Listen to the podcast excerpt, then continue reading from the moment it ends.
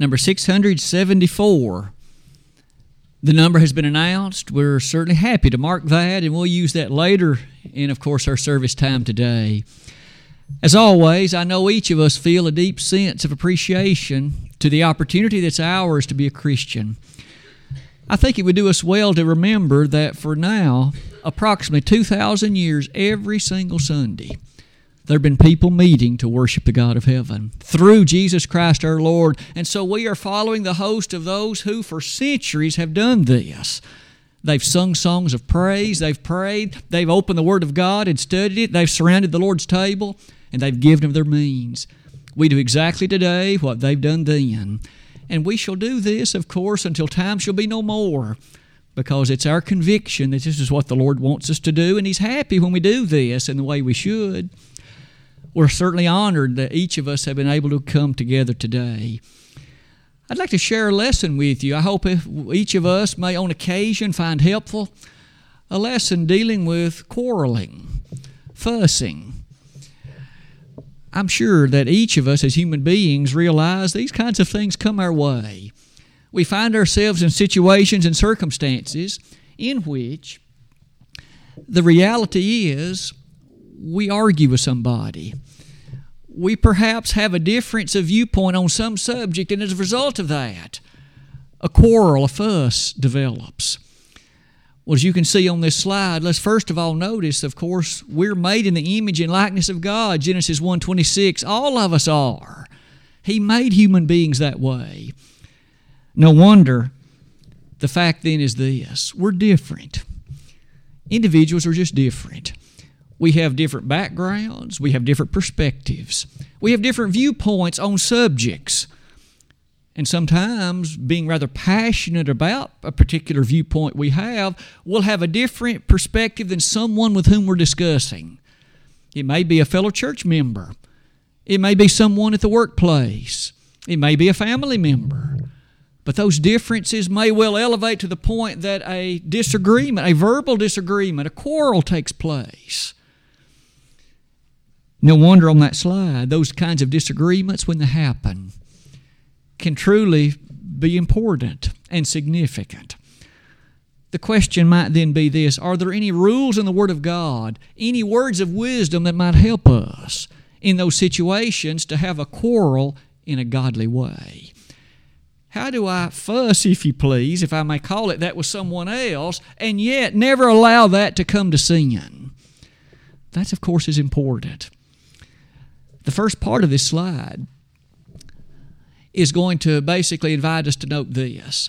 Some of the pieces and some of the parts of this lesson, Denise and I noticed a lesson we heard several weeks ago now by a gentleman named Jerry Barber. And as he at least brought some of these items to bear, I've developed some of them a little differently than him. And in fact, utilized some of the things in a slightly different vantage point but at least some of those original ideas were, were certainly from him. In Ephesians chapter 4, I want you to be turning there with me. We'll be devoting much of our attention to some of the features found near the close of that chapter, Ephesians 4, verses 22 and following. And while you're turning to that location, let me invite you to at least make these observations. It might be that on occasion we are under the impression as Christians that I should never fuss with anybody for any reason. That I ought never to be in quarrels, and I ought never to find myself in a circumstance wherein these kinds of things would be needful. Well, I'd like to help us see that that isn't necessarily so. Godly people, of course, as we've already learned, we're made in the image of God. And as that slide rather quickly points out to us, Recall this with me. Would we all agree that Jesus Christ was the perfect individual in every way? He prayed all night long before he selected the apostles. And therefore, he selected exactly the right ones, no doubt that would be in accordance with the Father's will. He selected 12. Luke 6, verse 12 reminds us that as he prayed all night prior to that selection, now let's ask this in the times following that selection, did those apostles ever quarrel? Did they ever have disagreements or fusses between themselves? We know they did. For example, in Matthew 20, verse 24, it says, They had indignation among themselves. The fact is, of course, that the mother of James and John had come before Jesus and said, I have a question. I want my two boys to be on your right hand and left in the kingdom. When the ten heard it, they had indignation. They were extremely upset with James and John and the nature of what this was that it was being asked on their behalf. In Mark 9, verses 34 and following, one more time, the Lord, in fact, came to a place in which he privately, as he and those apostles were gathered, he said, What were you talking about in the way?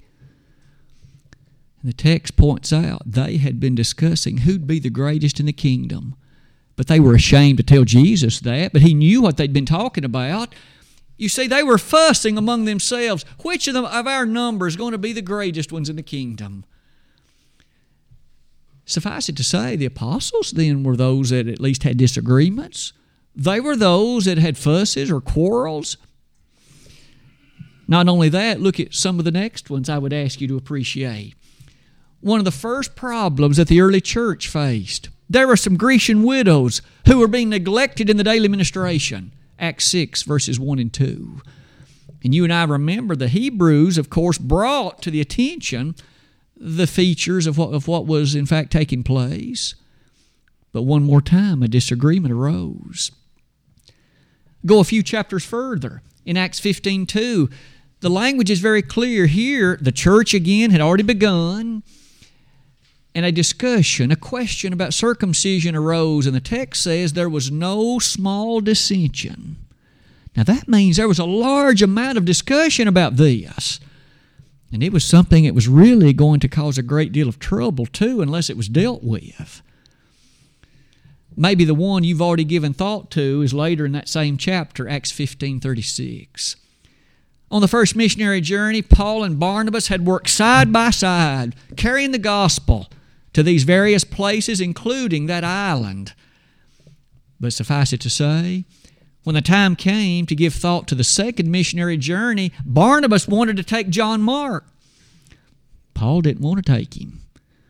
And the text says the contention between those two was so sharp that they parted asunder. Barnabas went his way, Paul went his way. May I say, godly people may well have disagreements those that serve the God of heaven, we may well have times and situations in which something arises before us that will lead to such a strong contention or disagreement. We might well call it a quarrel. But may I say, it's not a sin then to have such a circumstance, but we need to be careful how we deal with it. I don't want the existence of this to bring me to act or behave in such a way that I then develop or at least proceed into sin, and none of us would wish this. For that reason, as we close that slide, may we all appreciate that whether it be in the church, whether it be at the workplace, whether it be in our families, we may well have occasions where fusses or quarrels develop, disagreements, if you please. What are some principles based on this chapter that might help us to face those matters and to deal with them in a godly way? As I list them one by one, we will, of course, invest a little bit of attention in discussing each one, but let's begin in verse 22 of Ephesians 4 to highlight the first principle that will be useful for our observation.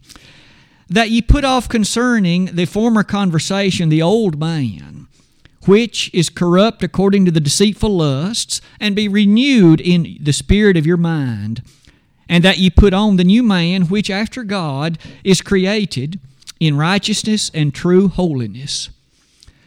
The first principle that could be helpful, in fact, it's a very vital matter, is what I would encourage us to appreciate here. As Christians, our viewpoint is not the same as the world. And by that I mean this we serve a different king, they serve the devil. We serve King Jesus. That means our viewpoint is different. The ultimate basis of what's most important is different. We aren't in the business of elevating our name, we're in the business of always glorifying Him. In that context, Paul wrote by telling those Ephesian people. And if you'd like to go ahead and note it, notice in chapter 1 who is the book of Ephesians written to? Verse number 1 of chapter 1 says, Paul, an apostle of Jesus Christ, by the will of God, to the saints which are at Ephesus. This was written to the church. And yet, sometimes we as the church need to be reminded I'm not like the world. My viewpoint is different. What's most important to me is different. Now, quite often the world follows this thing well, I'm number one. I'm most important, and really what you want is less important than mine. But in Christ Jesus, that's all turned around. I'm supposed to value your opinion, your the things that's most needful for you, higher than what it is for me. Esteem others better than yourselves. Philippians 2, verses 3 through 3 and 4. And therefore, this new man idea is going to be valuable as you look at the particular way Paul develops it. It says in verse number 22 this old man that we're supposed to put off, it says it's corrupt. It follows what's deceitful. You know, the devil has done a masterful job at deceiving the minds of so very many, thinking that the matters of this world are truly what's most important. But verse 23 says, Be renewed in your spirit you and I as Christians realize in many cases what this fuss is all about is not ultimately that important. Now, it might be, admittedly, but sometimes isn't it amazing how we can fuss about the most ridiculous and unimportant and insignificant things? Maybe it is in that connection that we can be reminded that we're renewed in our spirit. And verse 24 says, Put on the new man. Put on the new man. You'll notice on that slide and that particular idea, when you and I contemplate putting on the new man, remember this describes the nature of life. It describes the nature of when I'm quarreling and when I'm not. That means there are principles here that will be appropriate even in those situations in which I'm in disagreement with somebody.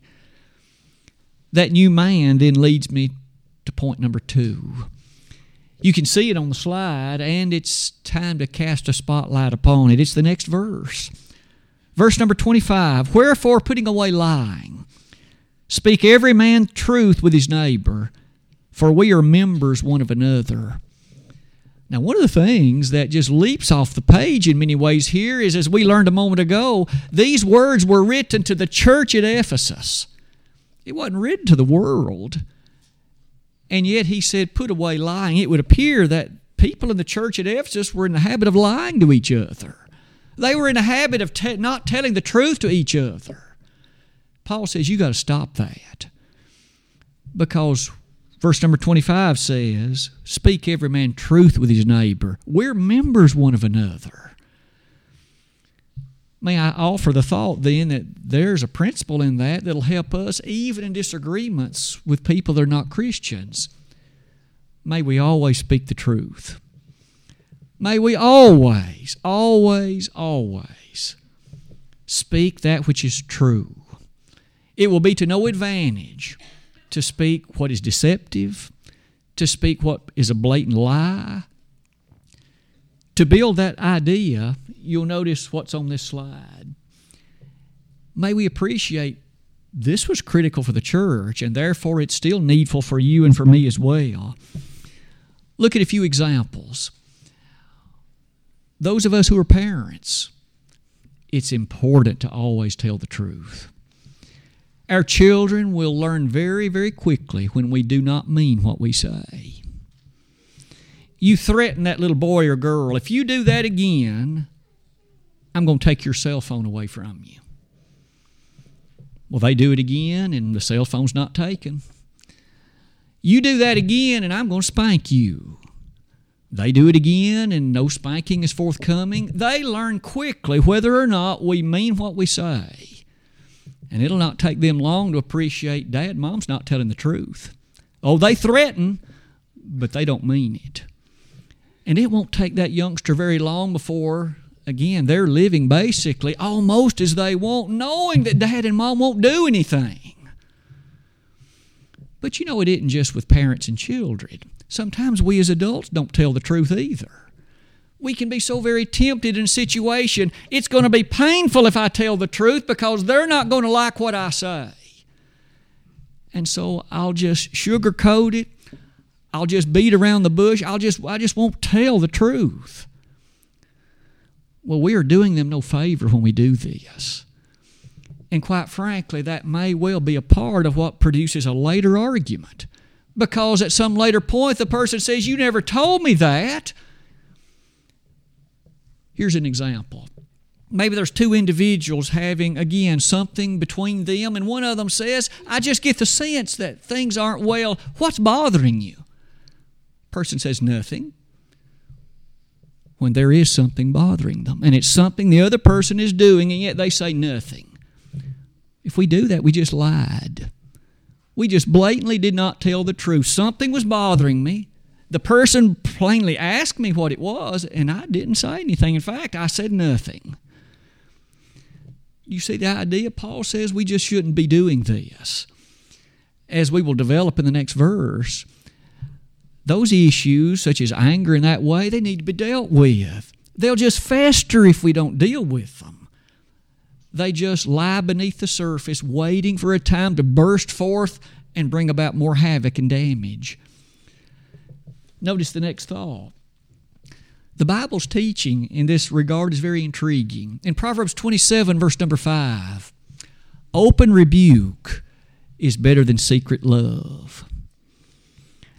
Now, frankly, that takes a great deal of appreciation on your part and mine. For someone to come to me and look directly at me and say, Could I share something with you? What you said or what you did that really is not the thing that's best. And let me tell you why. It hurt me, or it hurt someone else that you ought to love. It's so easy for you and I to be defensive, to try to justify, well, I said it for this reason, when all the while you'll notice that there's something better than secret love. By that, that means trying to love someone and don't hurt them in any way. And it says open rebuke is better. Tell them what it is that's the problem and deal with it. And once that's put behind you, it's far better than just letting it lie beneath the surface and fester in mind and lead to grudges and maybe other things. One more thing you'll notice on that slide there's a principle, it seems, that Jesus, in fact, stated that touched this directly in Matthew 5 37. In the Sermon on the Mount, the Lord Himself said, Let your communication be like this let your yea be yea, and your nay, nay. Now, does it sound like what you and I sometimes are tempted to do? Nothing's bothering me? Is that what Jesus said? If something's bothering you, then express it. Now, do it tactfully and do it in love, but let the person understand and know what the source of the problem is. Those words by Jesus close that slide for us with the following statement. When two people, of course, appreciate and respect one another, then there's a trust and openness. There is a stronger bond of relationship than there was before. And that's all because one has learned to trust and to regard highly the expressions that the other one has shared. So when you and I are quarreling, I know that in the moment of high emotion, may we remember, let's speak the truth.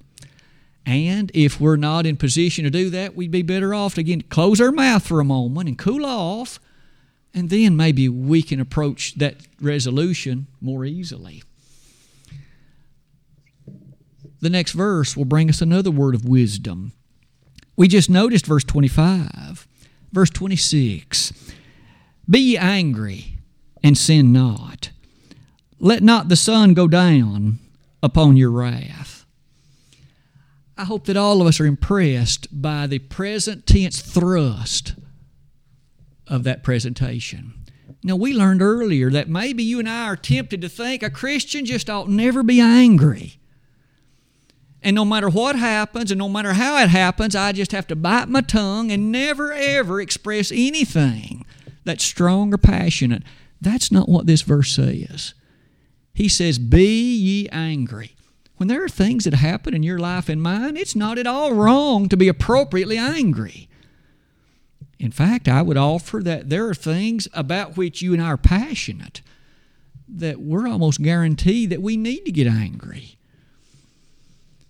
Look at some of these examples on that slide. Our master became angry. In John chapter 2, beginning in verse number 12, now this was early on in his public ministry. He hadn't been preaching all that long.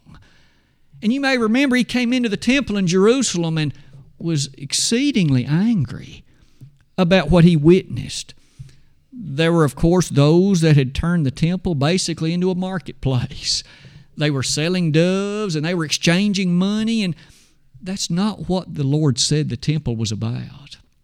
You've turned it into a den of thieves. And he turned over the money changers' tables and he made a cord and drove off the animals. There's no doubt Jesus was angry. And he was angry because the worship of the Lord had been corrupted. They were perverting the very thing the temple was supposed to be about. That isn't the only time in his public ministry that happened. Later on, in Matthew 21, it happened again. Now, those people had started doing exactly the same thing later that they had done earlier, and he did the same thing again. He drove out the animals, and in anger, he tried to teach them that worship was about something besides this. Maybe in that light, we can now say this, that next point. The present tense verb, be angry and sin not. When you and I find ourselves in a quarrel, in a fuss, a moment in which this disagreement has arisen to that point, may I say, that seemingly points us to this word of wisdom. Deal with that subject at that time. I entitled it, Do Not Err by References to Time. This isn't the time to bring up what happened a year ago. It isn't the time to bring up what happened five years ago. This is the subject at this moment. Be angry. He didn't use a past tense verb. The particular matter now is something on which we can focus our attention and discuss profitably, not tangential matters that are not directly this one that may have occurred far in the past. Because as long as we've learned what we're about to learn, those should have been dealt with then. They shouldn't have been allowed to fester, shouldn't have been allowed to continue.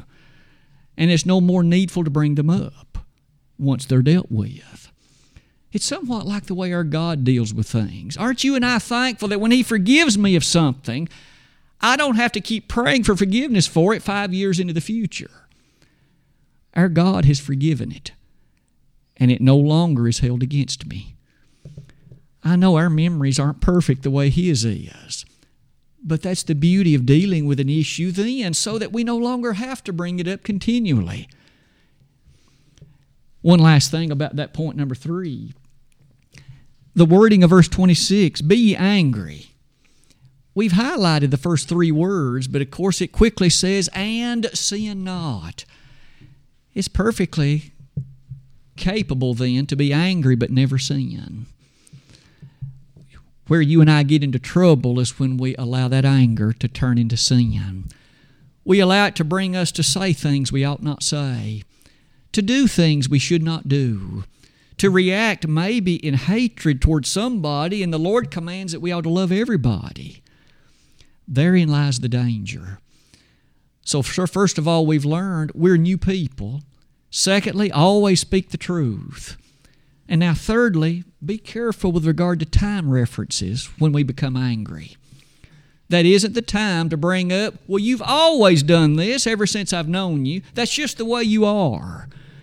Well, that's not a profitable description. The moment at hand, the issue at hand, is whatever the circumstance is. Now's the time to discuss that, not everything about that person's history. Point number four at the bottom of that slide. It's the latter part of verse 26. Let not the sun go down upon your wrath. Sometimes we err in that regard, don't we? We have a disagreement with somebody, someone with whom, again, we have a fuss or a quarrel, and we hold on to that for days. And yet, Paul, by inspiration, reminded us, and may I encourage all of us to note the strength of this. Don't let the sun go down on your wrath. settle this anger matter. Whatever it is it's prompting this, discuss it and take care of it in a timely way. Don't allow it to linger. Don't allow it to fester into grudges. Don't allow it to persist on and on for days and weeks and even longer. I know you and I have known people like this. Individuals for whom something has happened, perhaps in a family, perhaps in some other arrangement. And out of that has come two people who won't talk to one another, and maybe years pass. They have no dealings whatsoever. May I say, that is a blatant appreciation that's condemned by what this verse teaches us. Don't let the sun go down on your wrath. Now, I developed it like this. When Paul made that statement to us, it is a matter that's very strong and straightforward. And it's too the case that sometimes in matters of great emotion, it might be challenging to not let the sun go down upon my wrath. It would be fair to say, as that slide closes, Jesus had something to say about this again in that Sermon on the Mount. Would you turn back with me to Matthew 5 and let's at least read a couple of the verses there and then put the two together and draw some final observations. Matthew chapter 5. I'll begin reading in verse number 23. Therefore, if thou bring thy gift to the altar, and there rememberest that thy brother hath aught against thee, leave there thy gift before the altar, and go thy way, first be reconciled to thy brother, and then come and offer thy gift. Agree with thine adversary quickly, whiles thou art in the way with him, lest at any time the adversary deliver thee to the judge, and the judge deliver thee to the officer, and thou be cast into prison. The first two parts of that description, Jesus said, if you come to the altar, so here's a discussion of worship. If you and I arrive at the sun, at the church building on Sunday morning, and we're making preparation for worship. And then we remember that there is a brother who has aught against me. By commandment, the Lord said, Leave that church building and you go make things right with your brother, then you come and worship.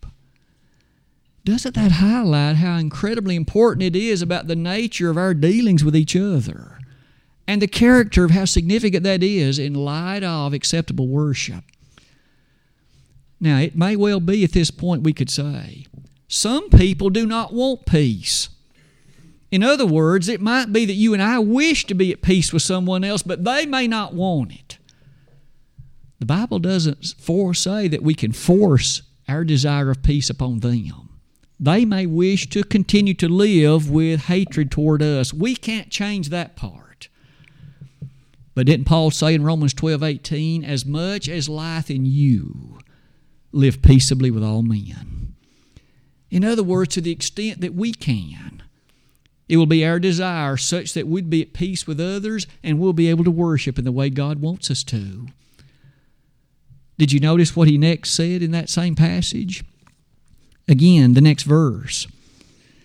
Verse number 25 Agree with thine adversary quickly that sounds a lot like what Paul wrote. Let not the sun go down upon your wrath. It should be our desire, you see, as much as in us, to agree with that adversary, to do what we can to ensure in a timely and quick way that this thing is resolved.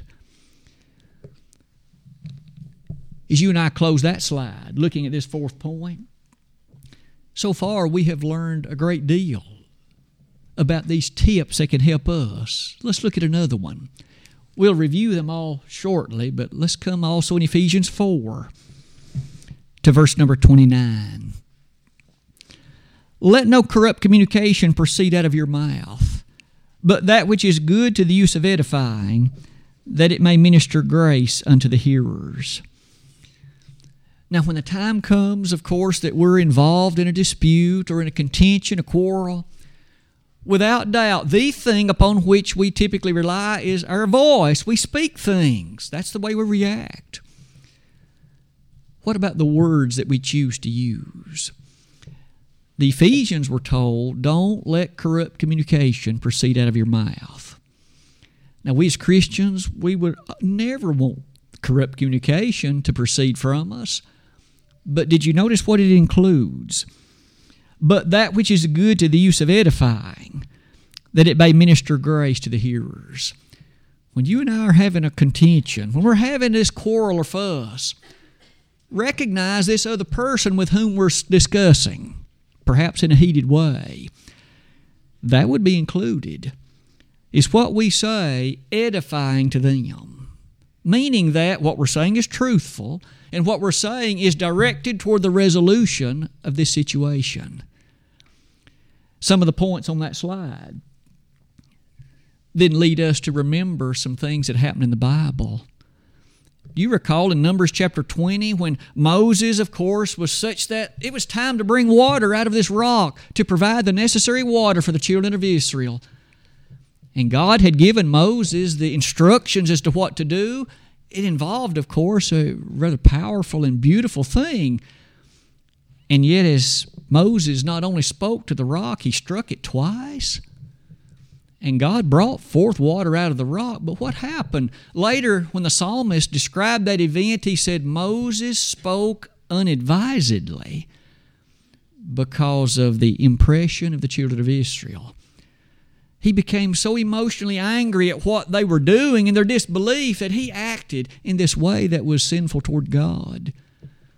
Sometimes we can do that. We speak inadvisedly. Our temper has become so hot that we speak very inappropriately. Corrupt communication proceeds from us, and that isn't good. That won't help resolve the situation, and likely it'll all, all it'll do is inflame it. It'll just make it worse. Some particular examples. There's a certain thing that have that has arisen to cause this distinction, this disagreement. And quite often, rather than discussing the issue, we berate the person we're talking to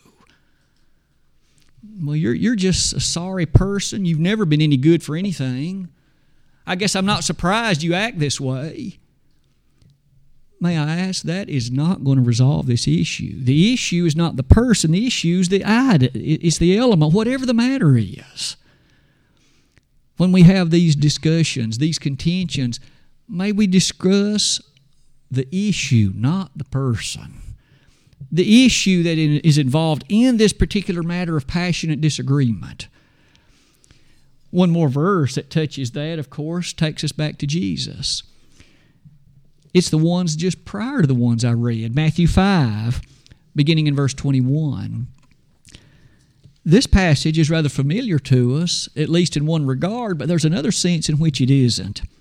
Let me start reading in verse 21. You've heard that it was said by them of old time, Thou shalt not kill. But whosoever shall kill shall be in danger of the judgment.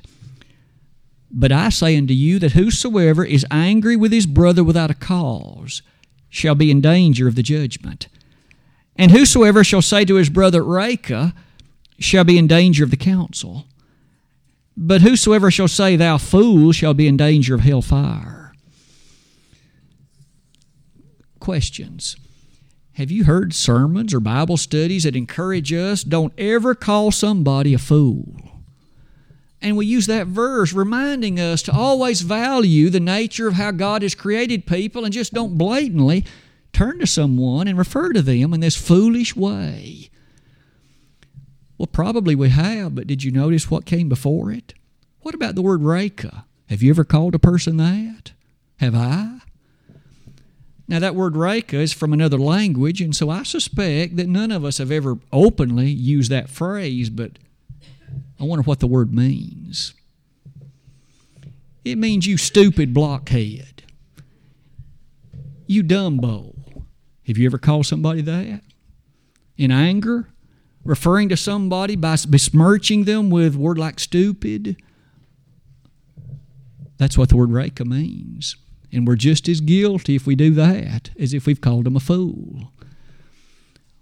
When we argue with somebody, when we thus find ourselves in this situation, may we guard our language and don't insult them that way. Again, the issue is something, not them. And thus, when you refer to someone in that fashion, we, you see, are really not helping to resolve it. Let no corrupt communication proceed out of your mouth. The sixth and final one. What else might we use to help us to argue in a better way? It's the last verse of chapter 4. Now, I might point out that verses 31 and 32, as we read all of these, it says, Let all bitterness and wrath and anger and clamor and evil speaking be put away from you with all malice.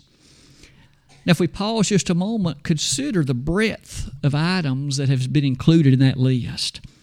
One by one, bitterness. We shouldn't be holding grudges. You shouldn't be bitter to people. Secondly, wrath. These statements, these outbursts of anger. The word clamor. Now, that word means to raise the voice, to shout at somebody.